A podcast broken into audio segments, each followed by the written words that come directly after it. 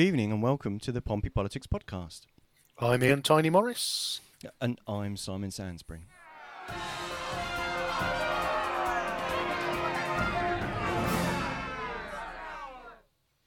Evening, chum, and also Enid Blyton has decided my uh, cat has decided that she wishes to make an appearance on today's show, so we know we've got at least one extra fan involved. Excellent. Well, um, cats are always good at judging people, so, or you know, usually it's quite good harsh. to know who. Yeah. Yes, yes. Good to know that you've got one on your side. So our our plan today had originally been to go with two Supreme Court judgments. Um, one on the uh, on the Aquind pipeline, but um, the Supreme Court decided to defer um, a decision on that. So uh, that's that's an area that we will. It's been running and running for a couple of years, but we will pick that one up in a future show, will we not? Uh, yeah, indeed. We'll um, we've we've touched base with our with our friends Let's Stop Aquind, um, and they're indeed actually having a meeting tonight. So I'm sure we'll hear from them, and um, um, we'll we'll see um, what what news there is in in the world of telling Aquind to stick it up their trench, basically. Well, indeed, yes, rather than our trench specifically through the centre of our fair city. But we did get one Supreme Court ruling, did we not? Our friends from Scotland petitioned the uh, Supreme Court to say, go on, can we have another independence vote, please? And the Supreme Court said, no, no, you can't. And no, well, the, the the Supreme Court ruling was was um, was was basically it wasn't quite so um, Dickensian, but it was it was essentially that um, it's it's not a devolved matter as as it wasn't in 2014. 2014 required um, basically an act of parliament to enable the um, the legislation. I think it was a section 30 to be passed Yep. to the to um, to Holyrood for them for them to be able to actually hold the referendum. So it was held with Westminster's support in 2014. Um, this time that support is not forthcoming. No, and and I, I guess as we get into this, and uh, it may stun viewers to understand that we do do a little bit of research before we leap into such topics, owing to the fact that neither you nor I are fundamentally Scottish in any way, shape, or form. So we thought we'd better we'd better do a bit of digging in our homework, and and we have found many fascinating things and angles on this whole approach. And um, but I guess if we start with the fact that, as you say, the the ruling was was was not as, as perhaps as simplistic as I've played it. You know, as you've said, it is the fact that the Scottish Parliament doesn't have the autonomy to call an independence vote itself, that it needs support, you know, effectively from Westminster. And at the moment, the government of the day is saying, well, no, we're not going to support this. Um, yeah, and that that's that's the conundrum. So our, our question this evening is is about the mechanisms or the practicalities of, of that rather than the question of should Scotland be an independent country? Because as you say um, we're two guys that live in Portsmouth um, short of going to the Isle of Wight you couldn't really get much further south than Scotland. So we're literally the other end of the country. Um, so definitely we cannot pres- um, pretend to be experts on constitutional matters um, related to Scotland, or or can we speak on behalf of either side of the Scottish debate? But there's some there's some details that we've dug up that we wanted to talk through and thrash out, and hopefully with some contributions from the chat. Um, I've we've made a note of some of the some of the comments that have been made to our social media posts during the week, and that I'll speak to later on. Um, and just to kind of get a feel um, for for where people are on that. So is it worth kicking off with the uh, with the audio clip of how the uh, how the, the, the good people of the Scottish National Party in uh, in Westminster reacted to the news of uh, of the Supreme Court says no? Um, yeah, so the these are some excerpts from uh, from Wednesday's PMQs, which obviously followed on not that shortly after the the ruling from the Supreme Court. So, um, yeah, let's um, let's hear um, let's hear what they had to say. Supreme Court clarified a point of law, but the very point of democracy in this union is now at stake. And democracy will not be denied. Because whether Westminster likes it or not, last year the people of Scotland voted for a Scottish Parliament with a majority and the mandate to deliver an independence referendum. The Prime Minister has every right to oppose independence. He has no right to deny democracy to the people of Scotland. If the Prime Minister keeps blocking that referendum, will he at least be honest and confirm that the very idea that the United Kingdom is a voluntary union of nations is now dead and buried? Well, Mr. Speaker, let me start by saying we respect the clear and definitive ruling of the, on the Supreme Court of the United Kingdom. And what I would say to the honourable gentleman, that, uh, firstly, I am looking forward to also seeing uh, the moderator of Scotland tomorrow.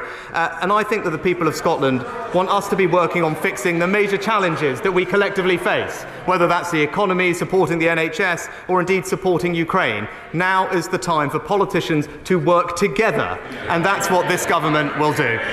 Ian Blackford. Mr. Speaker, it is right that we respect the decision of the court. But the Prime Minister can't claim to respect the rule of law and then deny democracy in the very same breath. If democracy is to matter, if elections matter, then mandates matter. Since 2014, the Scottish National Party has won eight elections in a row. Last year, we won a landslide. The Scottish Parliament now has the biggest majority for an independence referendum in the history of devolution. The Prime Minister doesn't even have a personal mandate to sit in 10 Downing Street. What right does a man with no mandate have to deny Scottish democracy?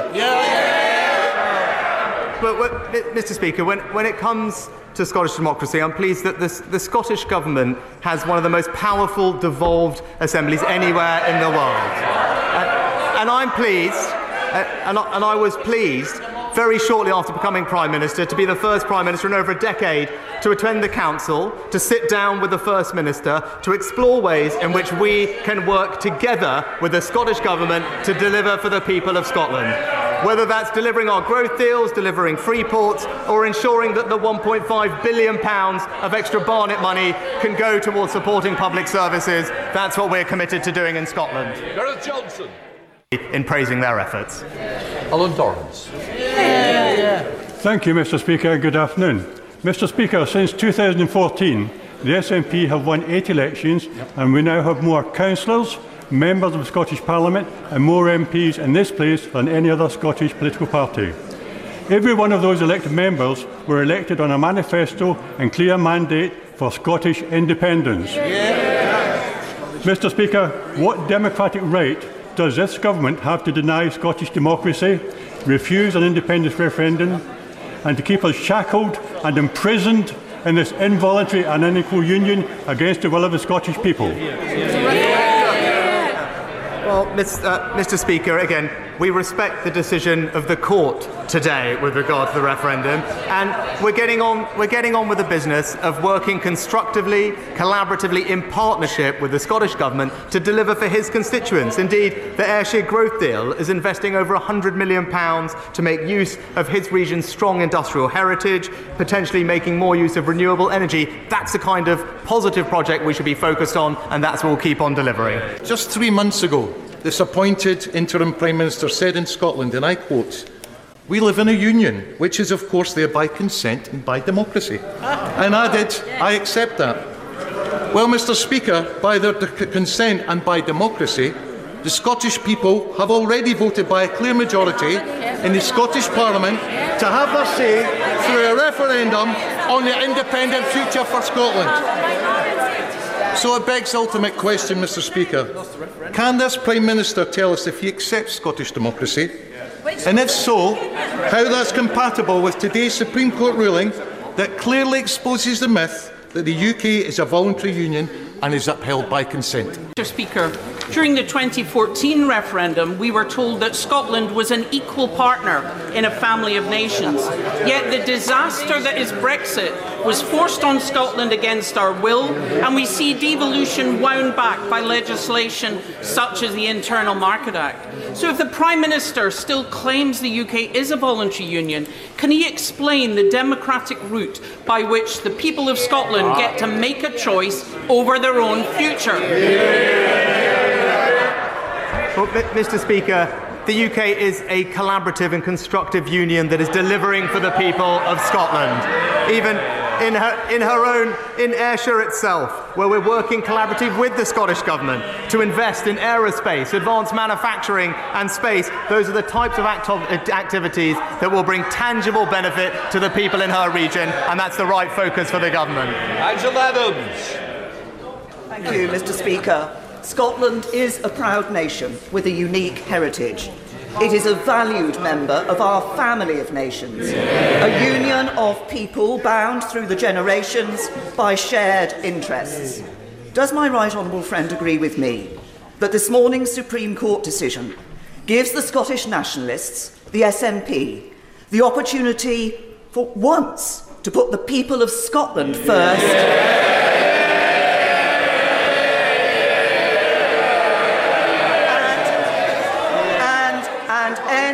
its obsession with breaking us apart.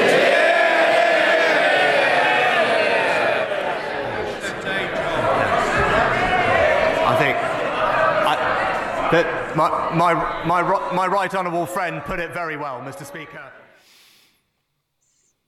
Okay. Mm. So the last contribution there, um, obviously from previ- previous PM. I know there are so many. Uh, Theresa May. Yes. Now, so many, so many interesting angles to look at from that sound clip. And I think the, the, the interesting thing for me, which the first piece, which appears to be the stance of the SNP. So the SNP there were drawing very clear parallels that say we're the largest party in Scotland. We keep winning elections, and we are a nationalist party ipso facto, the people of Scotland wish to leave the UK, and the fact that you won't let us, uh, and again, the, the, the tone is let us leave rather than let us have a vote to see whether the majority want to leave, means there were words like shackled and imprisoned.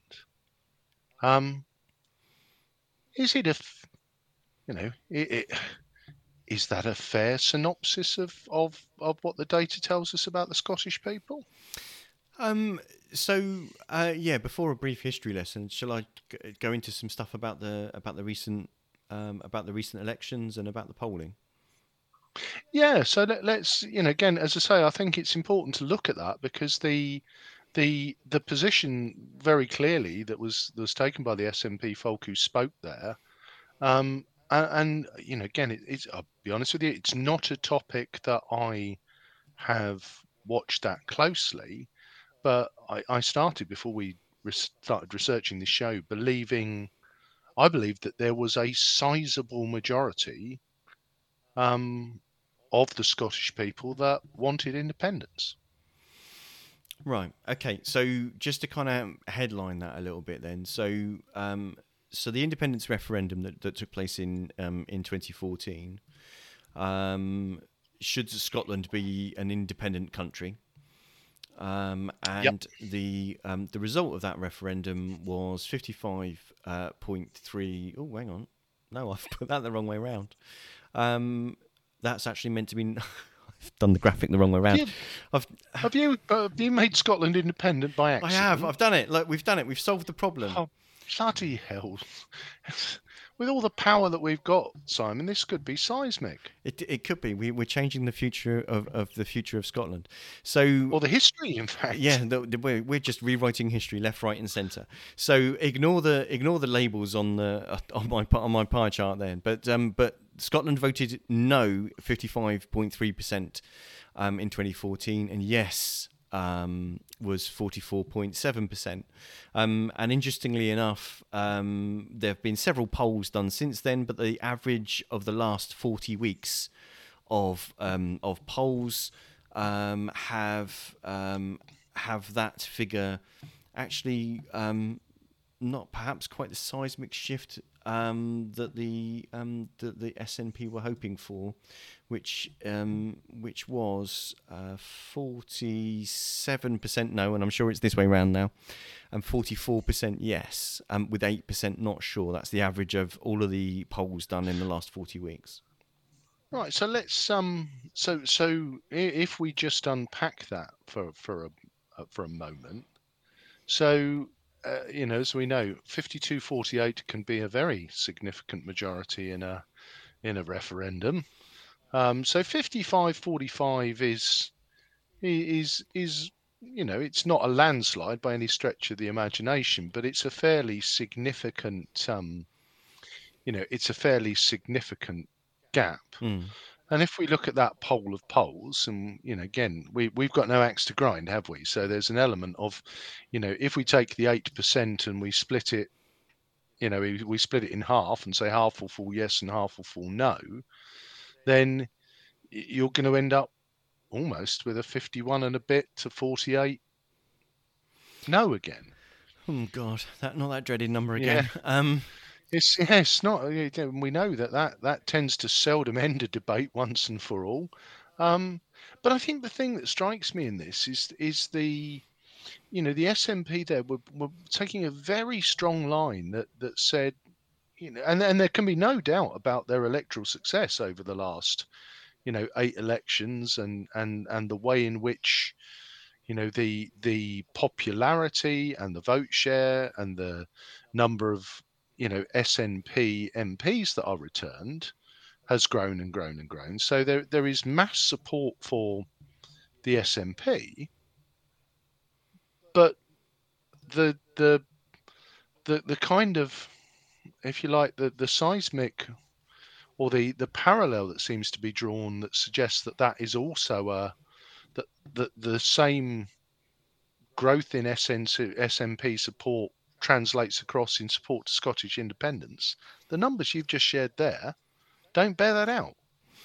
Um, well, they, they, certainly don't seem to, to tell the to tell the same story. If you look at um, if you look at Scottish um, MPs, um, so elected to to Westminster, um, the last general ele- UK general election was was 2019, which has got um, 48 SNP MPs, six Conservative, one Labour, four Liberal Democrat if you go all, the way back to 1997, so back when kind of devolution um, kicked off, although that wasn't the start of it, and we'll get to that in a minute.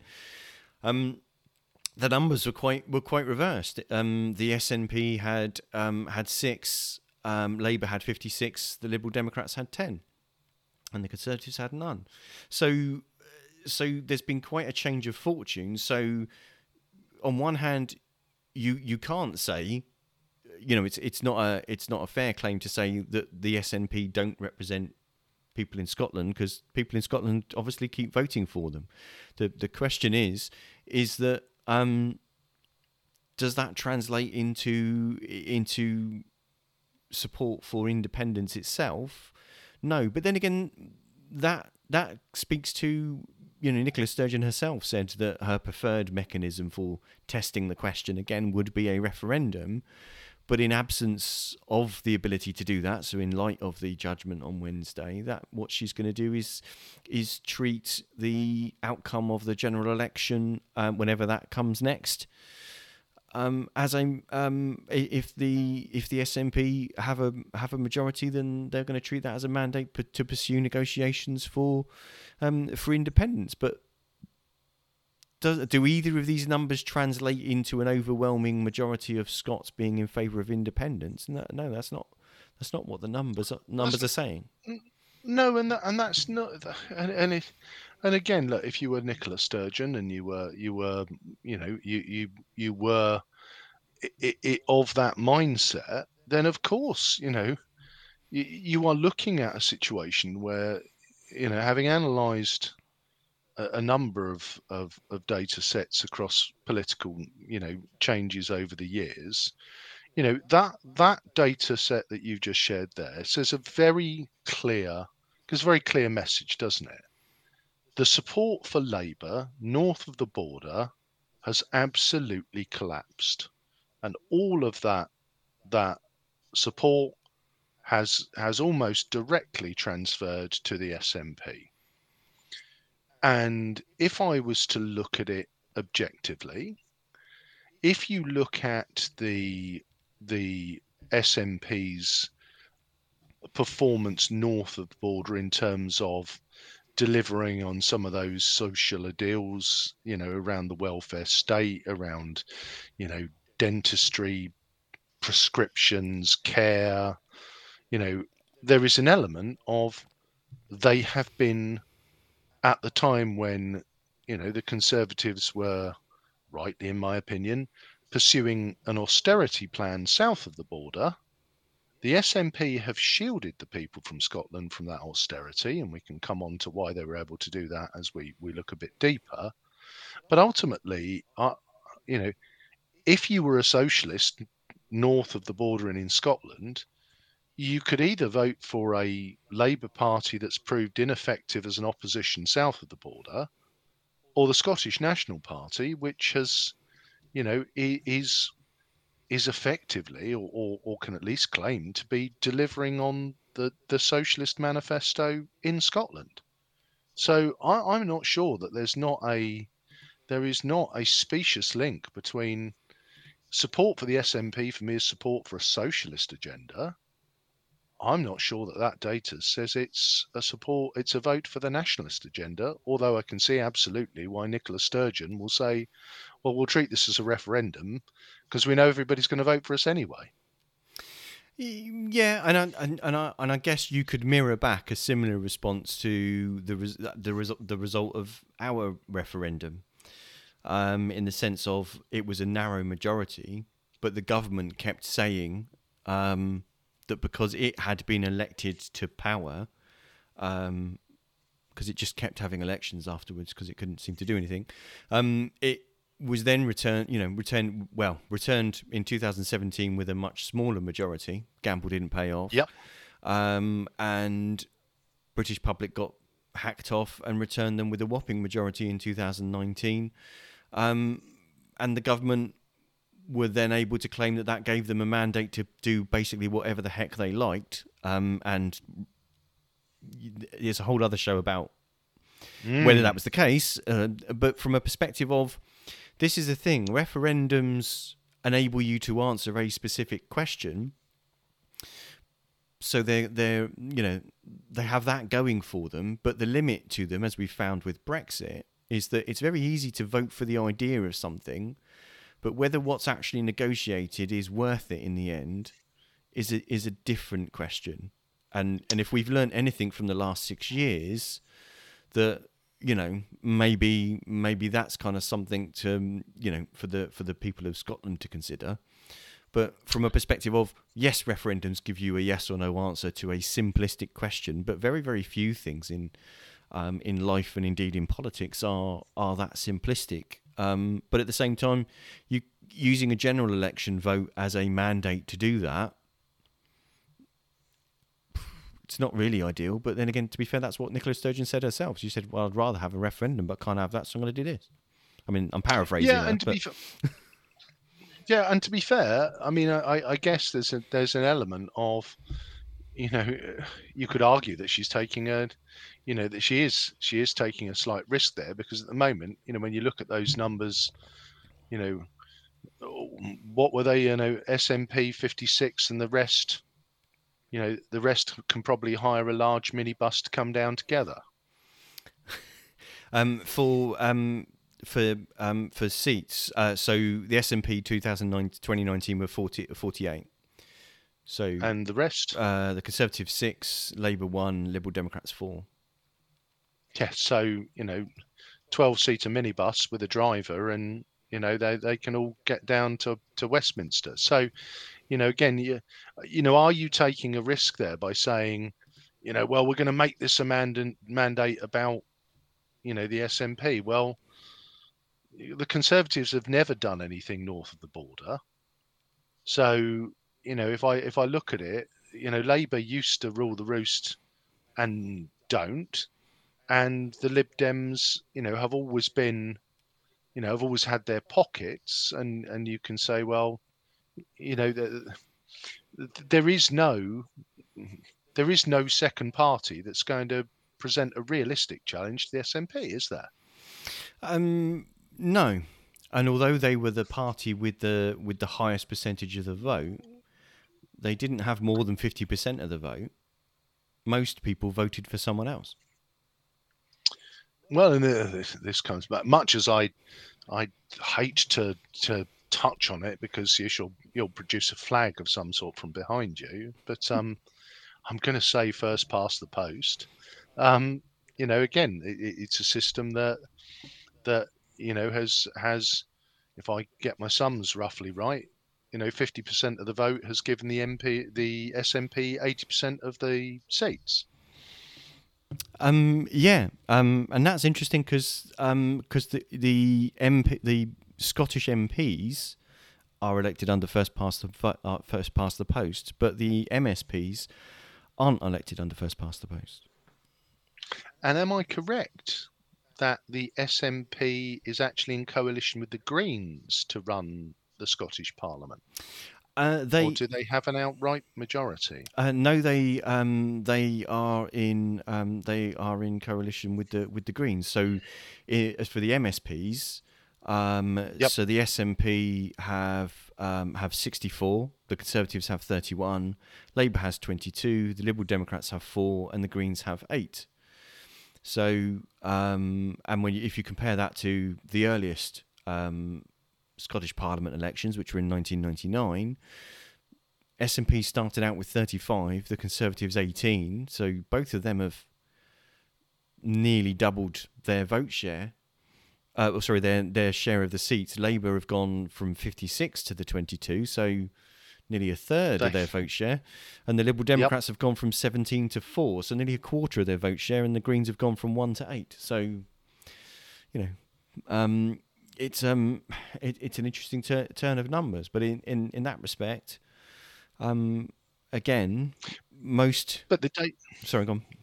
Yeah, but the data clearly shows again that the SNP are taking their are taking their vote share from Labour, um, and possibly a bit from the Lib Dem. You know, it, it, it is an element of you know, I, I, I think they are a, you know, as I've hypothesized there, it's a, it's a takeover. It, it's a takeover of the left-leaning vote. It isn't. It, to me, I'm not. I, I can't see anything that shows me that there is a seismic shift in Scottish politics. That that that says that the nationalist agenda. I mean, they probably argue that well, that's why that people have moved away from Labour because we're both we're all socialists together, but with us you get the added bonus of um, of independence. But the poll of polls and the 2014 election result itself, and let's look at that. That was what you know. Again, that was some 15, 16 years after devolution. Um, doesn't really bear out no, it, it, if what you were expecting to see was a 70 80% majority um, in favour of independence, that's not what the that's not what the polls and not what the elections are saying.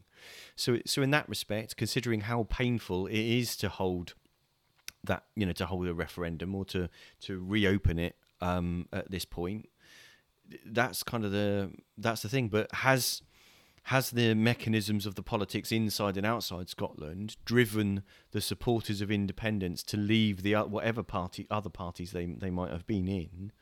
Um, as you say, predominantly seems to be Labour and, and, the Liberal Democrats, and and rowing rowing behind the SNP. I mean, you know, the the Lib Dems lost lots of members that were in favour of Brexit because there were actually Lib Dems that were that were in favour of Brexit. Um, you know, so some of them would have fallen silent during during that time when they were very vocal about that. And it's a similar sort of argument, obviously just in reverse.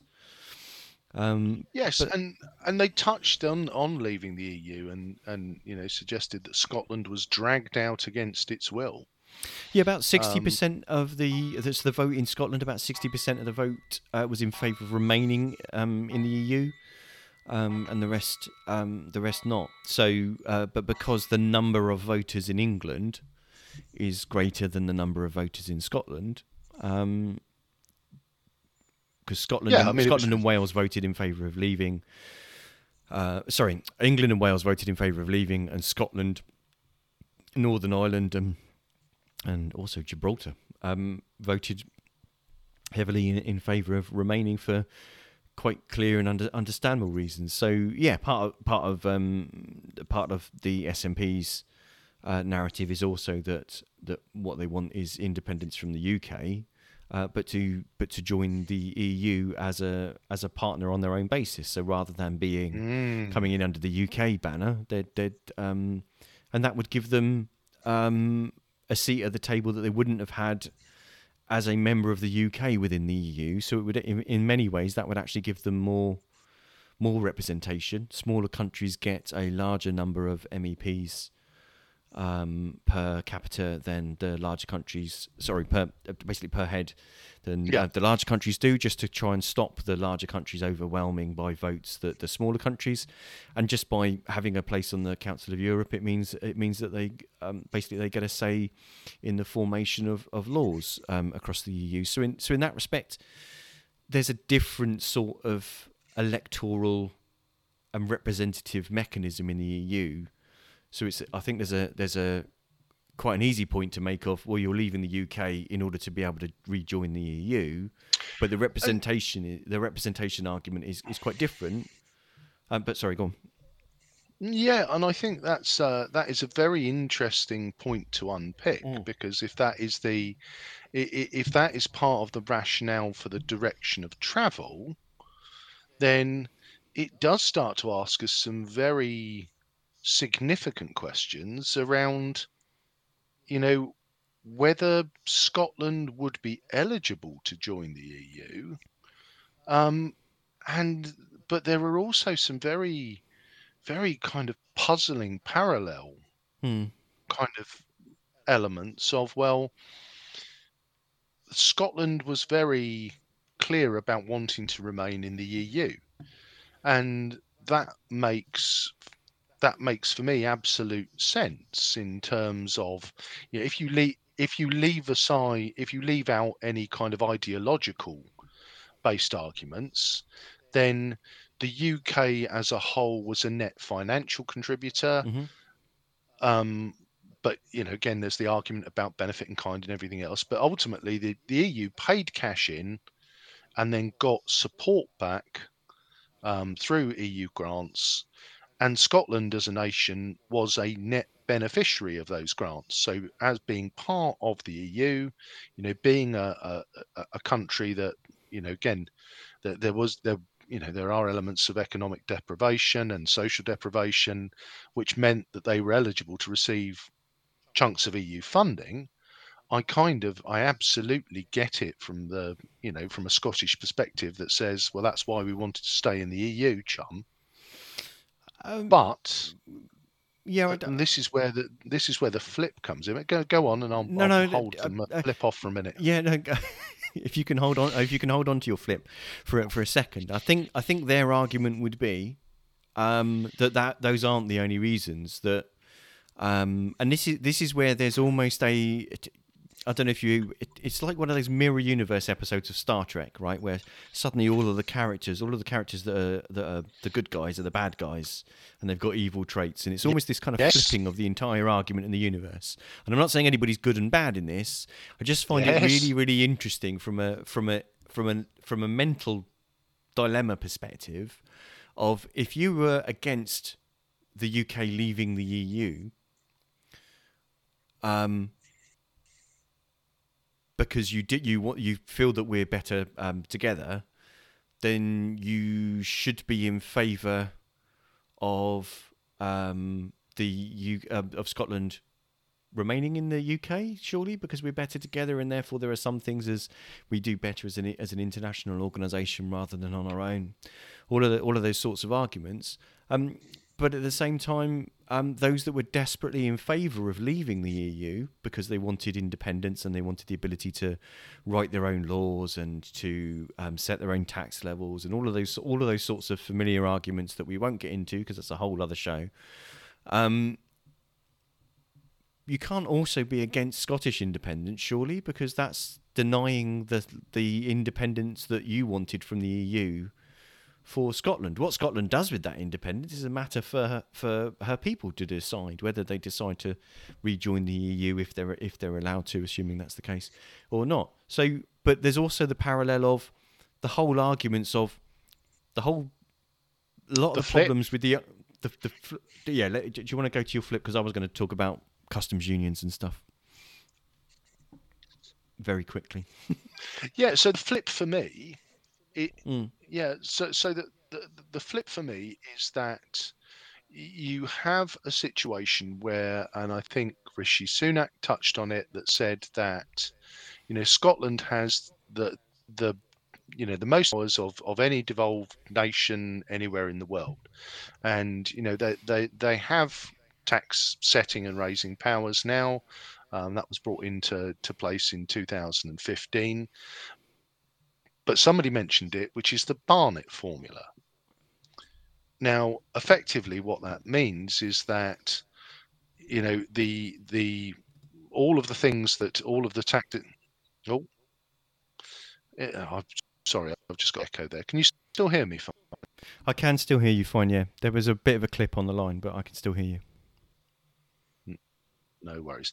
So the element of you know all that money, all the revenue that comes into the UK, the UK then gives back what's called the block grant to Scotland, um, and effectively any any any objective measure of that uh, says that Scotland gets back more money than it pays in. You know, in 1997, Scotland were um, effectively took control of local business rates.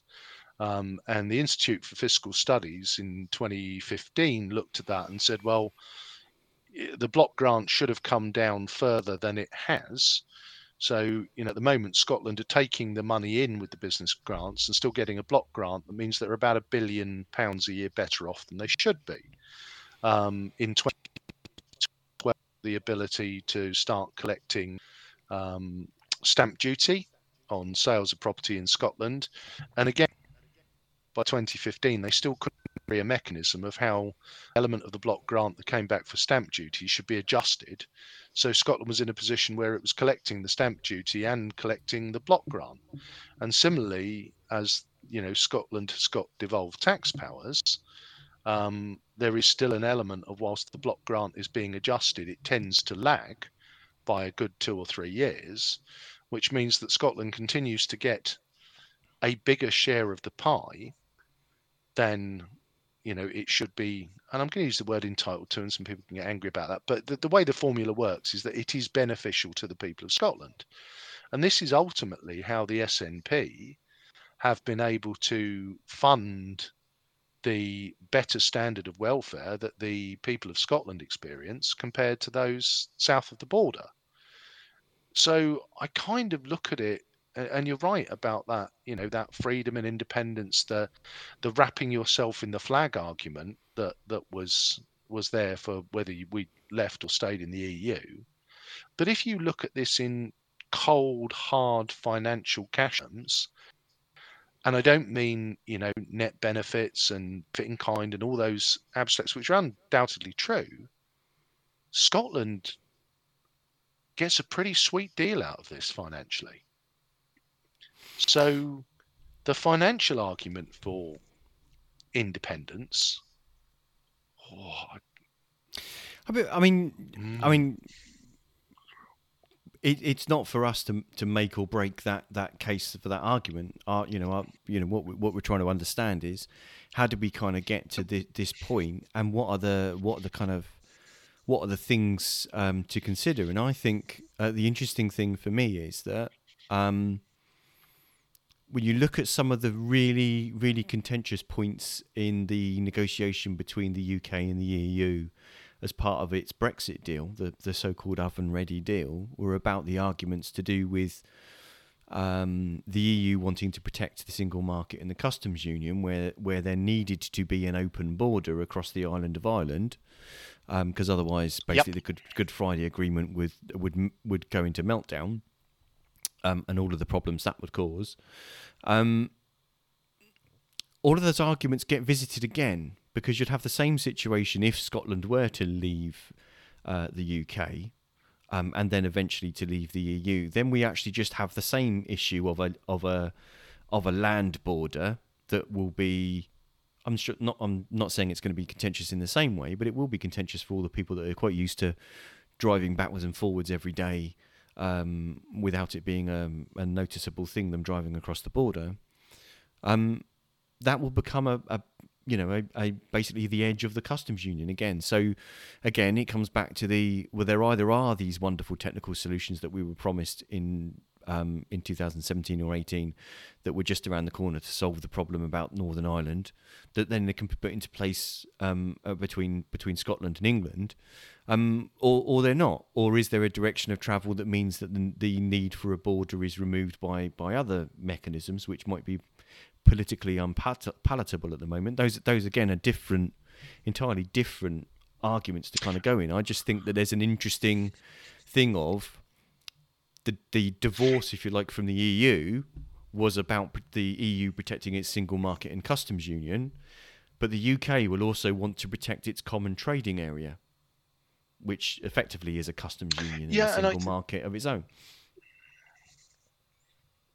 Yeah, and I think I think you're absolutely right. I think there are, you know, again, it's it's it's the laws of unintended consequence, isn't it? The the, you know, the the the Northern Ireland question is isn't resolved. Um, still, you know, people wouldn't want it said out loud. There is still a border in the Irish Sea.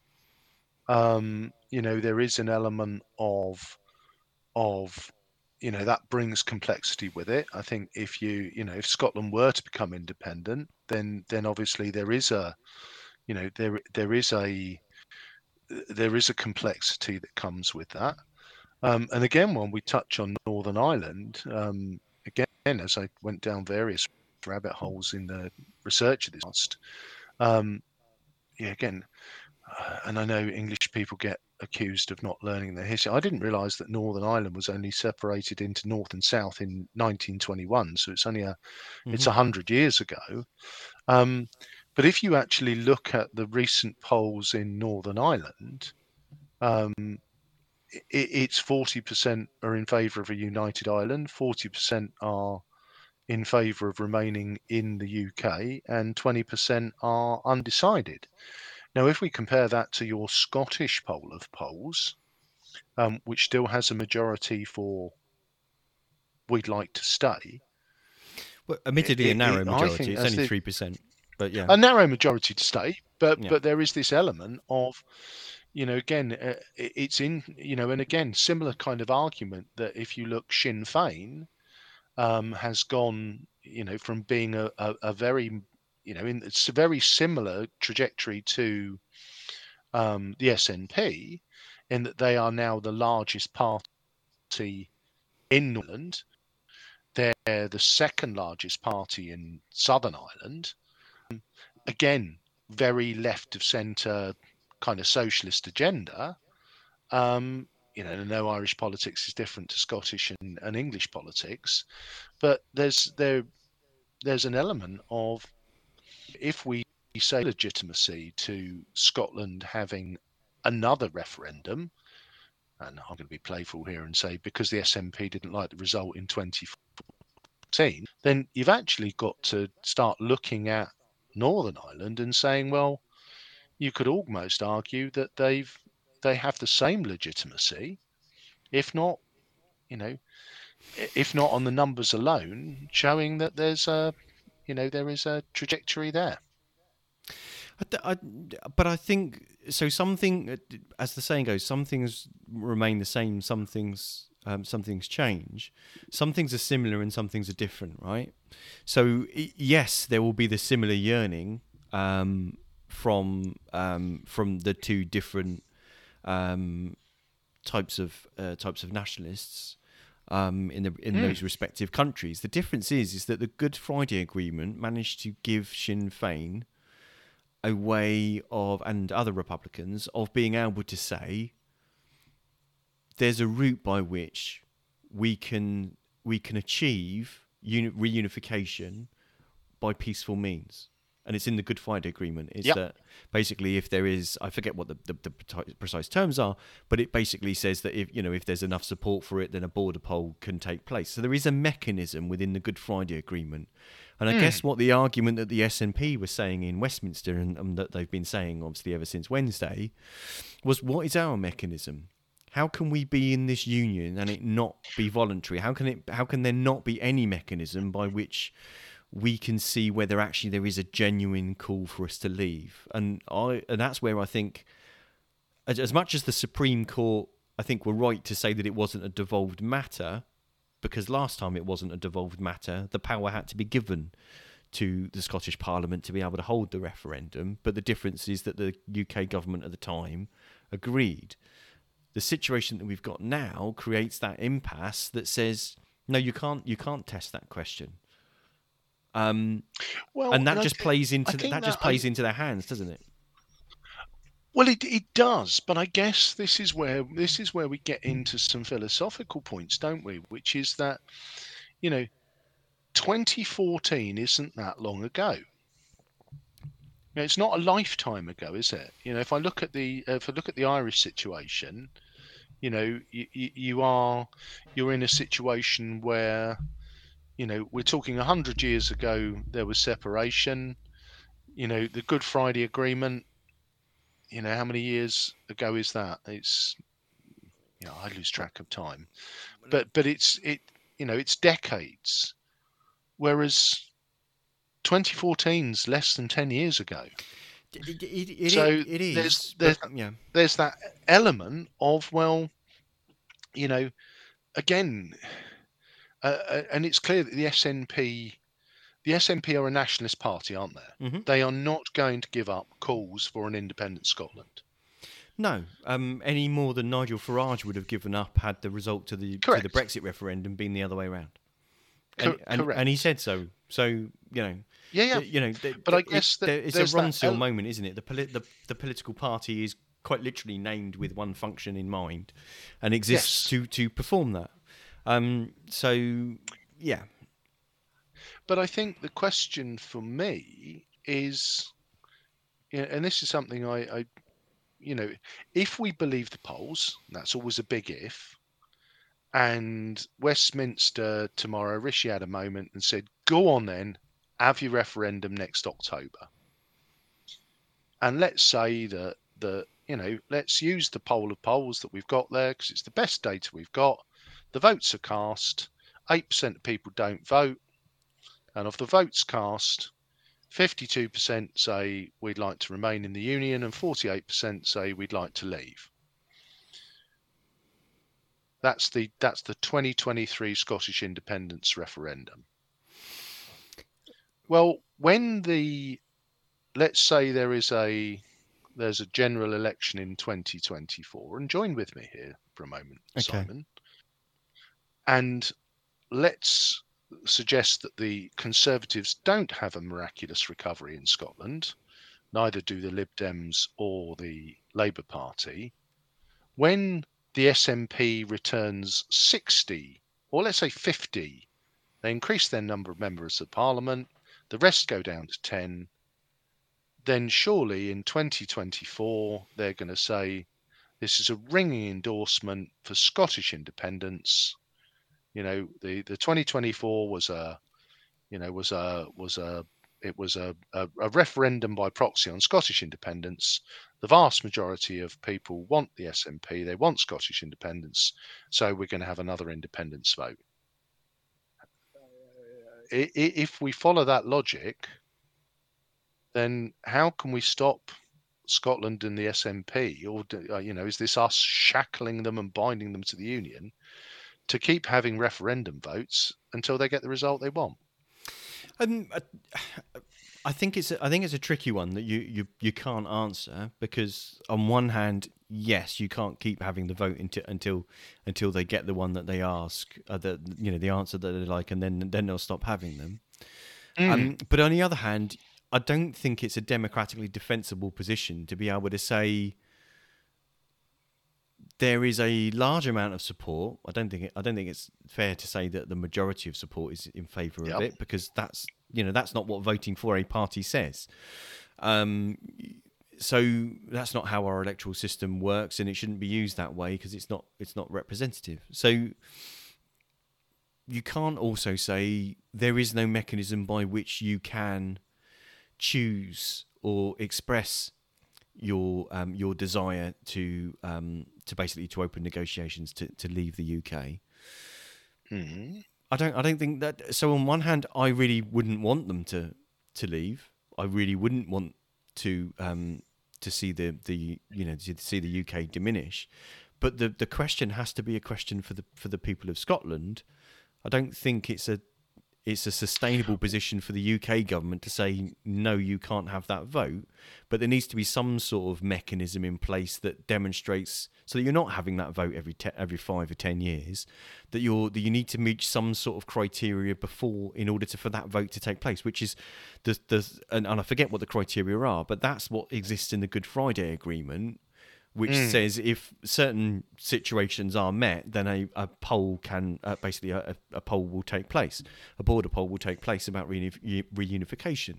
So, in that sort of respect, we've got to kind of go from going from no, sitting with our arms folded, to okay, if this is really genuinely what you want, then it's well, destructive for both of us for us to to basically to stop that happening. Well, and I guess that's where I, I struggle a little bit because this is this is the piece where I've struggled with it through you know as we've looked into this is because it's not always been a no. It was very much a yes in 2014 and the result came back no thanks we'd rather stay. And then we had the referendum in 2016 where we chose to to leave the EU. Yes. And the SNP has joined those two things together and they called it out in their, you know, in, in some of their parliamentary speeches that say, you know, we wanted to remain because we wanted to be part of the big group of the UK and the even bigger group of the EU. And now we've been dragged out of the EU. We want to leave your medium sized group and run off into the arms of the bigger group that is the EU. Well, yeah. And I'm paraphrasing a little bit. Yeah, just a bit. But they, but they, I mean, they, they were repeatedly. T- it was the quote unquote Project Fear of the Indie Ref in 2014, wasn't it? Was the the only way to secure your place in the EU because there's no guarantee that you'll be allowed to rejoin the EU because there are all sorts of arguments about whether that would cause problems for uh, for um, uh, for Spain. Um, about some separate, you know, some independence and separatist movements um, in, in Spain. Um, and so there was the whole kind of thing about well rather than open that chestnut up the only way for you to guarantee that you're still a member of the EU is to remain in the UK so to be fair the the stronger together campaign used that and it's backfired on them because the conservative government then pursued a referendum on Brexit which they then lost because they ran a completely dreadful remain campaign that told them only how shit it would be to leave instead of all the reasons why you should stay. Um, and we're we're rehearsing the same arguments again. They're trying to do yeah. the same thing again. Of rather than say, you, it will be great for you to stay because of this, this, and this. Westminster, uh, you know, there's the, you can see the narrative already boiling over of well, you, if you leave, it will be crap. It will be horrible yeah. for you, and it and it's the yeah, it's I, the same I argument. Guess, I, I, guess the piece for me which is missing hmm and this is where it's that it's that route to why we should have another one so soon, which I think is what we're settling on is the missing piece of the jigsaw. Is if that poll of polls that you touched on was 60 40 leave, you know, if there was a, you know, if there was not, you know, not a decisive vote, but a a, a, clear groundswell of Scottish opinion that was, you know, no, we really are indignant about the 2016 result. We really don't want to be part of this party anymore. We don't want to be part of this union anymore. We, we feel our future is better elsewhere. Then for me, it would add grist to the mill of the SNP's claims. And if I share with you, my, my thought when, when when we touched on this episode is, you know, I, I you know, cards on the table, Nicola Sturgeon irritates the hell out of me. And, you know, I listened to her voice and I kind of got to the point of saying, well, do you know what? If you, the good people of Scotland, don't want to be part of this union, and it's clear you don't want to be, then go on, have your vote. And if that's where you think you're, you know, if that's where you think your future lies and you're going to be better off not together, then away you go. And I'll bid you farewell. But the biggest piece for me in doing the research for this is the SNP can continually speak as if this is the overwhelming desire of the Scottish people to be independent and a free nation. The time is coming to be a nation again and send them homewards, in the words of Flower Scotland. But the numbers don't back that up. No, but they're doing no different to what UKIP did or what the Brexit Party did. But both of those were minor. They were They were minority. They were one. They were one policy parties, weren't they?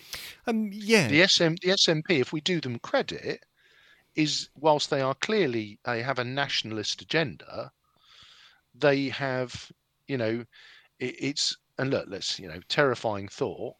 If Farage or the and his and his UKIP chums would have got into government, you know, would have ended up governing, they wouldn't have a clue what to do because it was that. Well, what are you going to do? You know, what's your policy on on energy? Blah, blah, blah, uh, let me speak. Um, are we going to leave the EU? Well, no, that's not what we need. You know, what's your position on welfare? Uh, we'd be bloody sight better off without those bureaucrats from Brussels. Right. Well, none of that's relevant. Whereas, you know, for me, the SNP have shown that they are a credible, multi-dimensional governing party. Yeah in Scotland, they're not just a one-trick pony. No. And I think that's that's why I'm kind of struggling with their their their kind of their mantra that this is the will of the Scottish people being denied. Oh, numbers aren't saying that to me. So I think you, I think you've you've hit the nail on the head in terms of there's got to be a mechanism that allows them to have another vote. Yes. But it can't just be, for me, it can't just be, well, everybody's voting SNP, so that means they want independence because nothing in the data shows that to be true.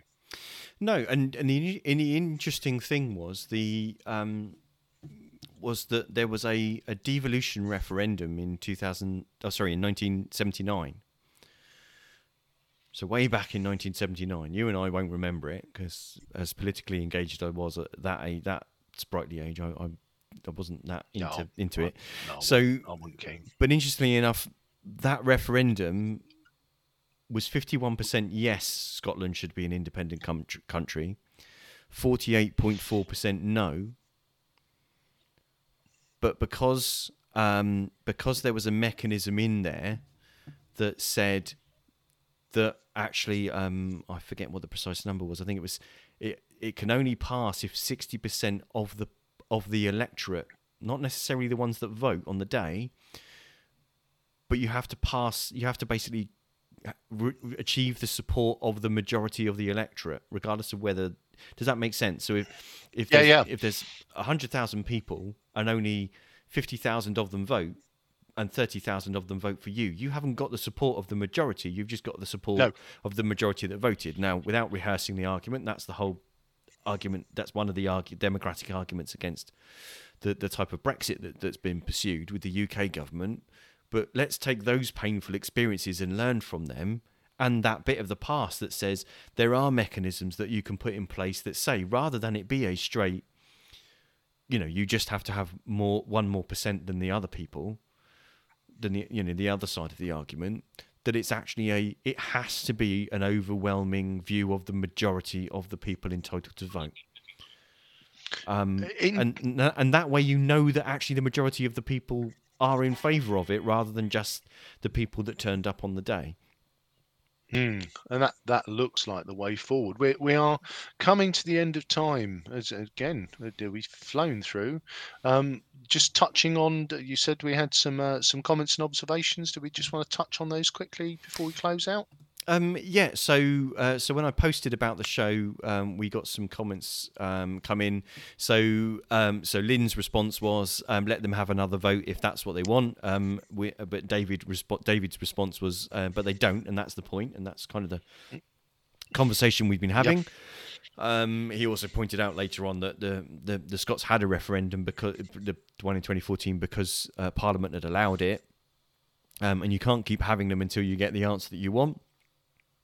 Uh, Paddy, previous uh, guest on the show, um, if a if a political party's raison d'etre is independence and it keeps getting elected, then there can be no surprise when it keeps banging on the drum and seeking an opportunity to turn electoral success into success at another referendum. This is in the hands of the Scottish electorate if they want to stop the never ending calls for another vote. Um, Gary says, could the SNP hold a referendum to ask whether the population wants a second referendum? Uh, I am not sure whether that's in, whether that's comical or whether uh, or, or not because it's almost there's almost a bit of that that we've kind of touched on. Uh, yeah. G- Genius said, "Shouldn't the rest of the UK have a say? I don't want a divided British Isles, but I I wouldn't get a vote, would I?" Um, and she goes on to say, "It just makes me um, sad to think of the UK being divided up in this way." Um, and um, yeah, so it, it kind of um, it kind of goes on from that on. Rick said the trouble is with the SNP is that they have as much a mandate in Scotland to air their voice as any Conservative and Unionist in the UK. They are the third largest political party in the UK. Look what Nigel Farage did with independence from the EU just by banging his drum constantly for eons of years and even creating a minority party to use as as a tool. He got his referendum in the end. Um, and another one from Paddy. I think she will use the next year as a virtual referendum, which she then announced that she would. If the Scots yep. understands what this will mean, um, they either drop the SNP or they give them a mandate to basically go ahead and pursue that. Um, and aid. Um, the last comment is it does prove a point about independence, though. Scotland can, that Scotland can be denied a vote by Westminster. The decision has played into their hands. Yeah, and there is very much an argument for that. That that there is, you know, again the, you know, playing that sort of victim mentality and and you know phrases like being shackled and held against our will, you know, will play very well. And, and again, the parallels between the the language used by the you know the the UKIP at the time and by uh, the SNP now. Strange that we should draw parallels between the two. But uh, there you have it. So we haven't come down on one side of the fence or another, which is unusual for us. But, I know. Um, but the conclusion is divorce isn't easy. never easy. Never, never easy. So you've been listening to the Pompey Politics Podcast. I've been Ian Tiny Morris. And I've been Simon Sansbury. Join us next week at 6.27 uh, when we'll have another show uh, for you. Uh, please do like, follow, um, subscribe on YouTube, uh, Facebook um, just to um, just to keep up to date with um, with our next show. But thanks very much for watching.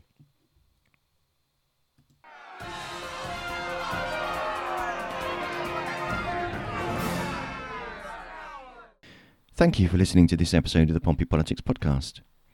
If you want to make sure you get notifications about upcoming shows, and get to know when we're live. We normally broadcast live 6:27 p.m. on a Sunday evening. Then follow us on Facebook at Pompey Politics Podcast. You can also follow us on Twitter at Pompey Politics One.